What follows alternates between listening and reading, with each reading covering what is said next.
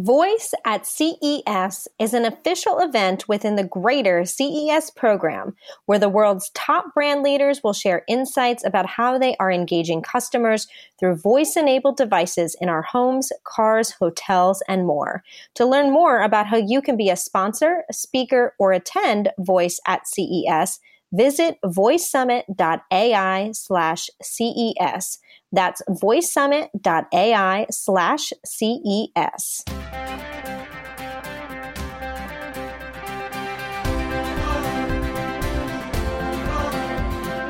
Today, you'll hear James Poulter, the Voice Summit Program Director and the CEO and co founder of Vixen Labs, talk about how he got started in the voice technology space, how Europe views voice technology, how businesses can use voice as part of their branding, marketing, or sales strategy, and a breakdown of how businesses can start thinking about how voice can work for them, plus an example of how the company Workshop Coffee is using voice now. Welcome back, Inside Voice podcast listeners. This is your co host, Keri Roberts, and I am thrilled to have one of our other co hosts on the show today, James Poulter, otherwise known as JP, who is the program director for Voice Summit, as well as the CEO and co founder of Vixen Labs over in London. Welcome, JP. Hi, Carrie. Nice to speak to you. Hi, everybody listening. Also good to be back with you after a few weeks hiatus in the uh, sunny sunshine of London, which has now very much left us. yes, well, we are glad to have you on here. And I want to start with can you tell us a little bit about how you got into the voice technology world and how you got involved with Voice Summit? Yeah, sure. It's funny being on the receiving end of these questions rather than asking them. So it's always nice to be able to do that. So, yeah, for way of background, if you go back far enough, my career started in kind of audio and radio production. I actually studied radio production back in, uh, well, I'm not going to say when, it was too long ago. But I started out in that because I just absolutely fell in love with the idea of making audio content particularly inspired by my recently late grandfather, who was a BBC cameraman and producer for a long time. And he introduced me, like when I was a kid, to listening to shows like Sorry, I Haven't a Clue on BBC Radio 4, um, which is, and the news quiz and things, which is similar to Wait, Wait, Don't Tell Me. People know that show on NPR. And because of that, I got into radio. And I suppose it was too early, really, in the uh, kind of like late 2000s to get a podcasting business off the ground, which is what I tried before I started down a different career path. And so then went into more social media content and worked in that area for a number of years in different marketing agencies. And along the way, I was always still engaged and involved in podcasting in particular. And it was then when I went to go in house at Lego, at the Lego Group, as originally to help build a social network for kids, and then uh, moved into a broader role that looked after building different emerging technology platforms that we really got hooked on this opportunity that voice presented, particularly for kids and families. And so we started building Alexa skills um, and doing the, our first hackathons internally at Lego back in February 2017, I think it was. And from there, we spent a lot of time experimenting on both the Amazon platform and also on Google Assistant. And that was through some of the work that we launched back then um, in early 2018 for Duplo or Duplo in the US, which is the bigger bricks for smaller kids and preschoolers in particular that project um, gained quite a lot of media success, which was fantastic. And as a result, Pete Erickson, who, as many of you know, was the founder of Modev and the founder of Voice Summit, invited me out to speak and deliver one of the keynote sessions at Voice Summit, the inaugural Voice Summit last year in Newark. And that journey continued on because then when I left uh, Lego in October uh, of 2018, Pete asked if I would join the, the team to help run the conference and to lead out on some of the programming work that we do with our speakers and sponsors. And it was during that time that I met my co founder, Jen Heape, who many of you may know if you were at Summit this year, as she was pretty prolific on a number of stages and is one of the key leaders in the Women in Voice Network. And between Jen and I, we decided to put together an offering around voice consultancy and design, and that's where Vixen Labs came from. So we launched at the very end of 2018. Really, it was more like January 2019, and we've been on a bit of a roller coaster ride since then to where we are today, running the business as what we now talk about being one of Europe's leading voice consultancies and design studios which is wonderful to hear. And I just want to say that not only, JP, are you a wonderful co host of this show and knowledgeable within the tech space, but I had the pleasure of meeting you in person as well as your wife at Voice Summit. And the two of you are just the nicest, most caring people. Not only are you really passionate and know so much about voice tech, but you're just a genuine person. And I know I appreciate that. And everybody that was at Voice Summit, I'm sure that came in contact with you felt the same way.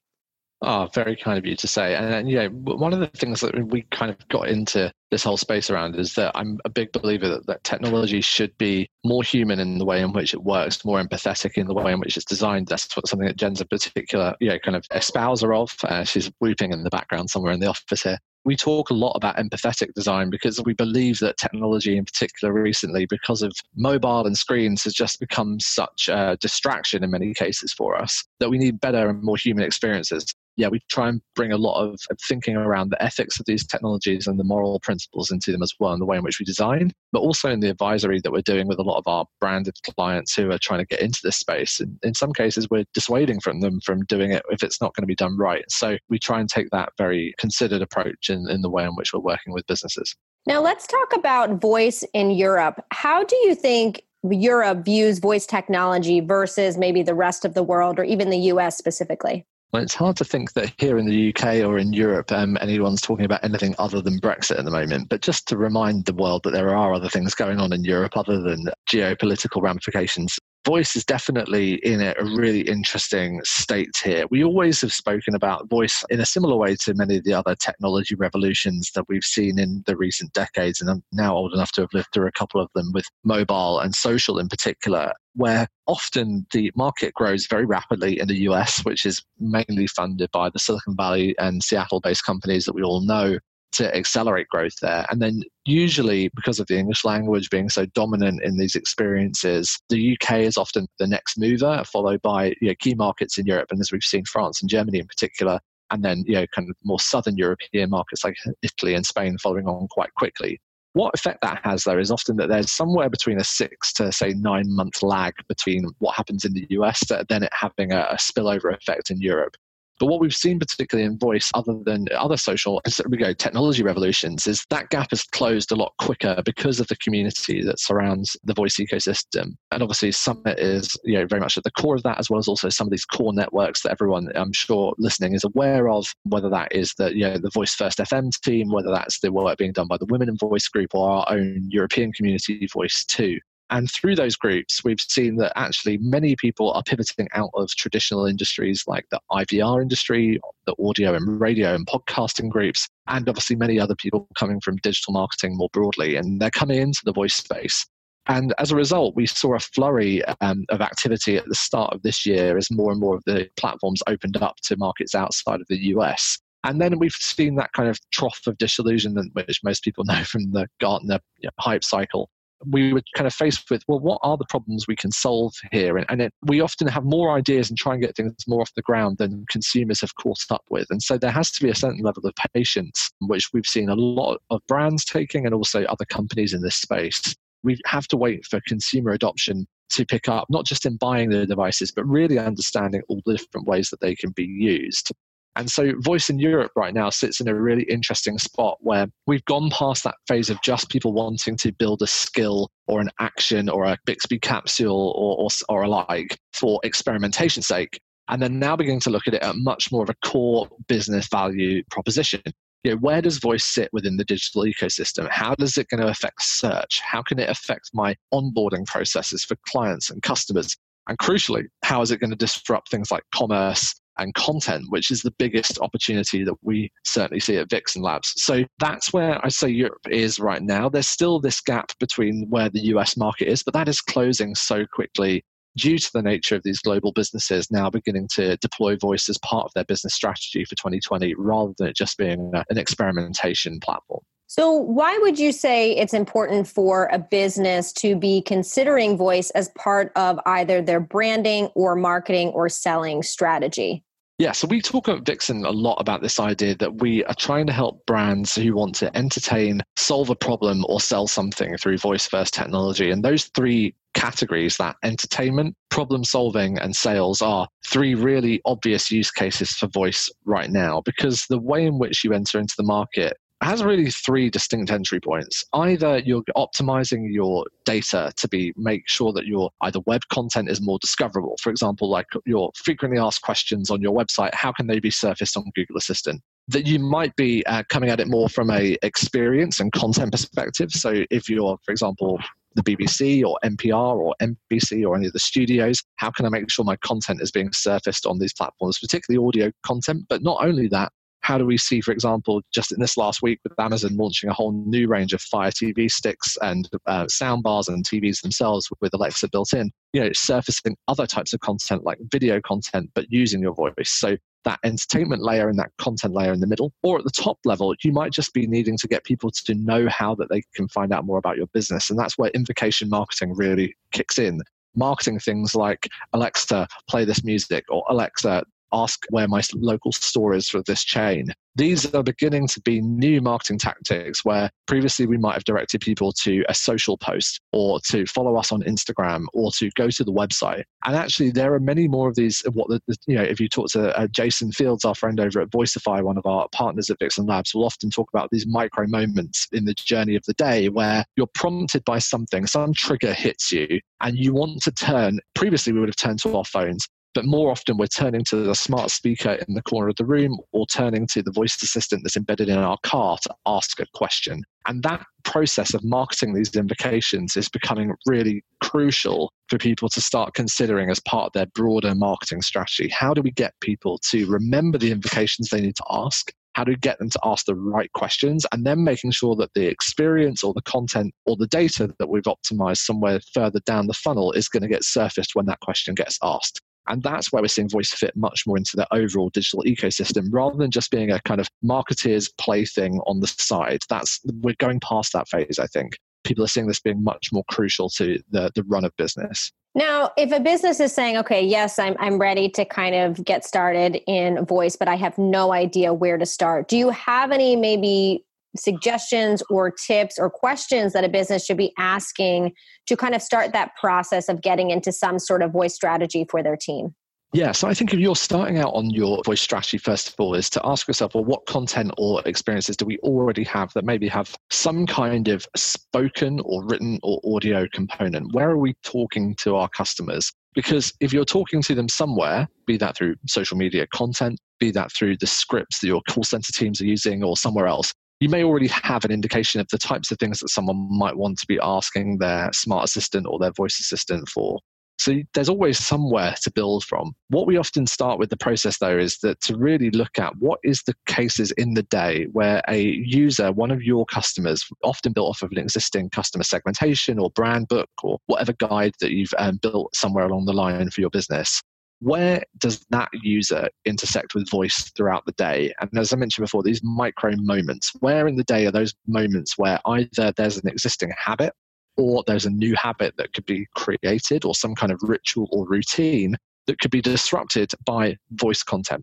And if that moment exists, then it's really to isolate and drill into okay, well, then how can we be the most helpful in this instance? And is it the role of the brand to be helpful at that time? Is there a utility that you can provide? So, taking uh, just an example of a project launched recently, just to kind of make this more tangible, is that we just did something for a company called Workshop Coffee. If you're based in the UK, you may know them as one of the leading subscription coffee companies in the UK. They also have a number of stores um, around central London. And one of the moments that we all know in the day is that moment when you're walking into the kitchen you're making your first cup of coffee in the morning and you're weighing out maybe your coffee to pour into a cafetiere or a filter or a French press or a V60 or, or whatever you know kind of coffee apparatus you have in the morning and you're like, what how much am I supposed to put in here? How long am I supposed to brew this for? Unless you've been trained as a barista, you don't necessarily know that information. We're all just muddling our way through it, particularly if you're bleary eyed at you know 7 a.m. trying to work out what to do. And so we created, um, in partnership with Workshop Coffee, this amazing, oh, well, I think it's amazing we created it, but this great experience for Alexa where you can actually be walked through by the head of quality uh, from Workshop Coffee the exact way to brew different methods of brewing coffee at home. So that might be how long you need to pour your uh, pour over for, or how much coffee to put into your French press. And so you can be walked through with the right timers, with the right instructions and ingredients, how to get through that process. But if you're maybe already learned that process, maybe you already have that ritual and you want something to learn more about whilst you're having that moment of making your coffee, you might be prompted by a prompt on the bag of coffee from workshop that you're making in the morning to learn more about the coffee that you're brewing because it comes from a really original roaster and also an original uh, grower. And so we have that content built into the skill that you can go listen to for a very short amount of time, but just long enough for while you're doing that morning ritual of making coffee. And so we identified that you can either provide in that moment utility, how to make coffee, or it could be entertainment and content for example the information about how to like where that coffee came from or like what the tasting notes are. Or it might be to help with sales because they have a subscription service and so therefore you could go down that route of managing your subscription or uh, you know, reordering a pack of coffee or finding out where the nearest coffee shop is to pick up something on the way in in the morning on your commute. And so we're solving three different types of use cases there but for that one micro moment in the morning based upon what that user wants. That's the process really of setting up a voice strategy is thinking about well what content do we already have that could be leveraged here? What are our consumers looking for?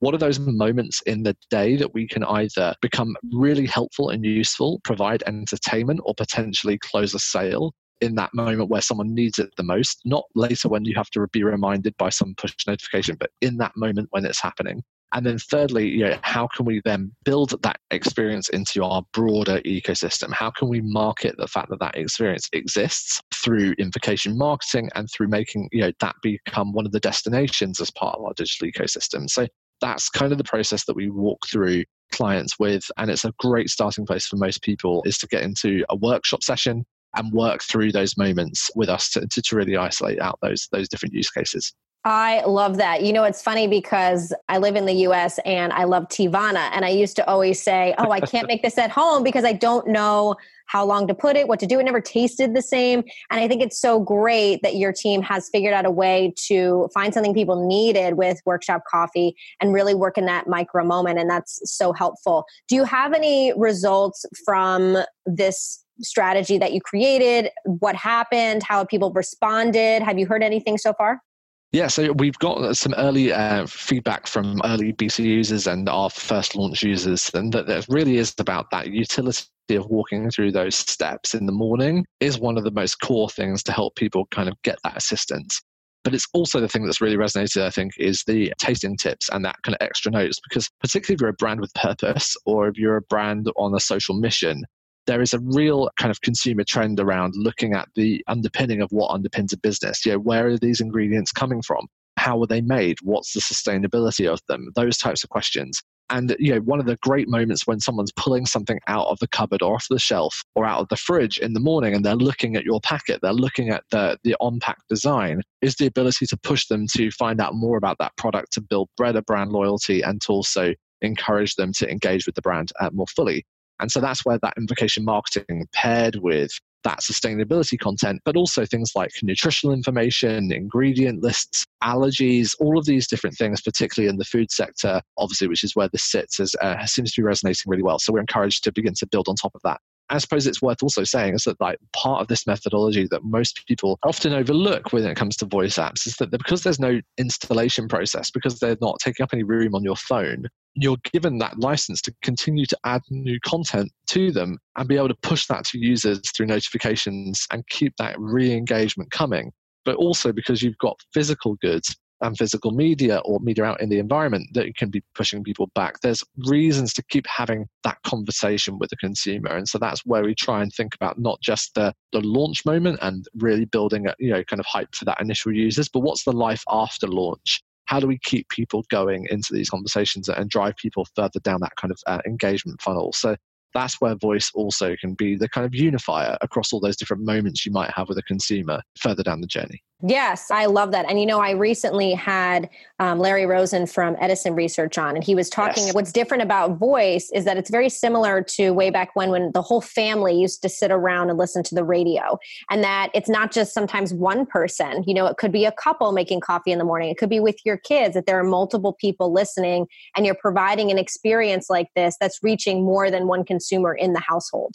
Absolutely. And that's the thing that's very different from a voice first um, way of thinking, which is why we start with those kind of user personas, but then we broaden out to think about the use cases for those user personas. Because you're absolutely right. You may be building something for an audience of one, but it's often engaged by an audience of many. And so, how do we get people to think about those different contexts of what happens when something occurs out loud in the home or in the car with other people in the environment, or if you're in a busy, crowded environment using AirPods or some you know, kind of other headphones or something to engage with a voice assistant on your phone, there are many different interruptions that can come, which are very different when they're based in audio than they are when they are visually, um, you know, kind of driven. And so that kind of to and fro between the voice assistant and the consumer can have many other different types of interruption that you wouldn't necessarily anticipate when it comes to a visual interface. Because, you know, if you get distracted whilst using your phone, the, the screen doesn't disappear, right? The state that you were last in is very present if you're distracted in a conversation, you can be taken off on a tangent you didn't necessarily anticipate. And that could be because you went off on that tangent or someone else took you on it. And so that journey and how do we kind of make sure that you build things like persistence and re engagement into these experiences is actually a really big design challenge, which is why voice first design is actually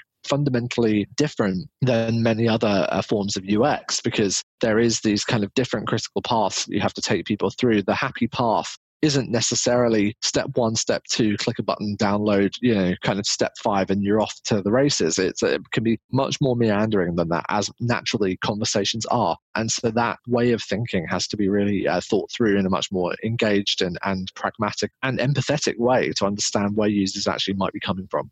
Now, it's very clear you have so much passion for this. Why do you think voice matters to you, and what is it about it that makes it so exciting for you?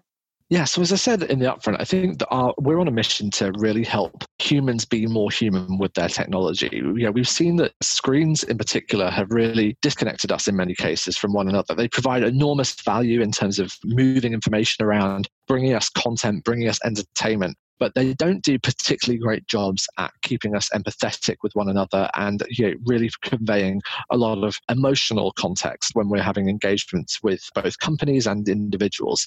And the reason that voice, I think, is such a powerful unifier is that not only is it the most natural way that we have to engage with technology, you know, we learn how to speak and to use our voices through cries and moans as well as you know early sounds. Long before we learn how to use our eyes and you know learn how to touch and manage things uh, with you know kind of motor skills for that reason, it's the most natural way that we could choose to interact with something. But if not designed well, you can really run into to real problems. I saw this particularly in the early stages of working on the projects we did at Lego and with my own children, is that you know when you particularly look at kids engaging with this technology, they don't know any different. They expect these things to speak to them and speak back to them in certain ways. And if we don't embed healthy habits in the way in which kids and young people engage with these technologies, then Lord help us for you know, 15, 20 years from now when those people are also being the ones that build and manage these technologies. So it starts with voice because I think it's one of the most engaging ways of going. But conversational technology overall has the ability to transform the way in which we interact with artificial intelligence, the way in which we interact with one another in our own systems, but also has some broader ramifications for the way in which we treat one another in you know kind of society at large. And that's why I think it's so important that we really focus on making sure that this wave of technology is designed in such a way that builds great behavior as well as also great experiences. Now, where can people learn more about you and your company, Vixen Labs, either on a website or social media? Yeah, so the best place to start is probably over on the website, which is vixenlabs.co, just .co. And you can also then get linked up to our social media posts, in particular our Medium blog, which is where we're posting a lot of our thoughts on this you know, kind of evolving platform. We also just uh, did something quite fun, which people might want to check out, which is 29 different Alexa skills to reboot year is obviously we're in September and uh, many of us are back to work, back to school, back to college and university and uh, needing a way of kind of getting more productive. So you can go uh, check out that over on our Medium blog.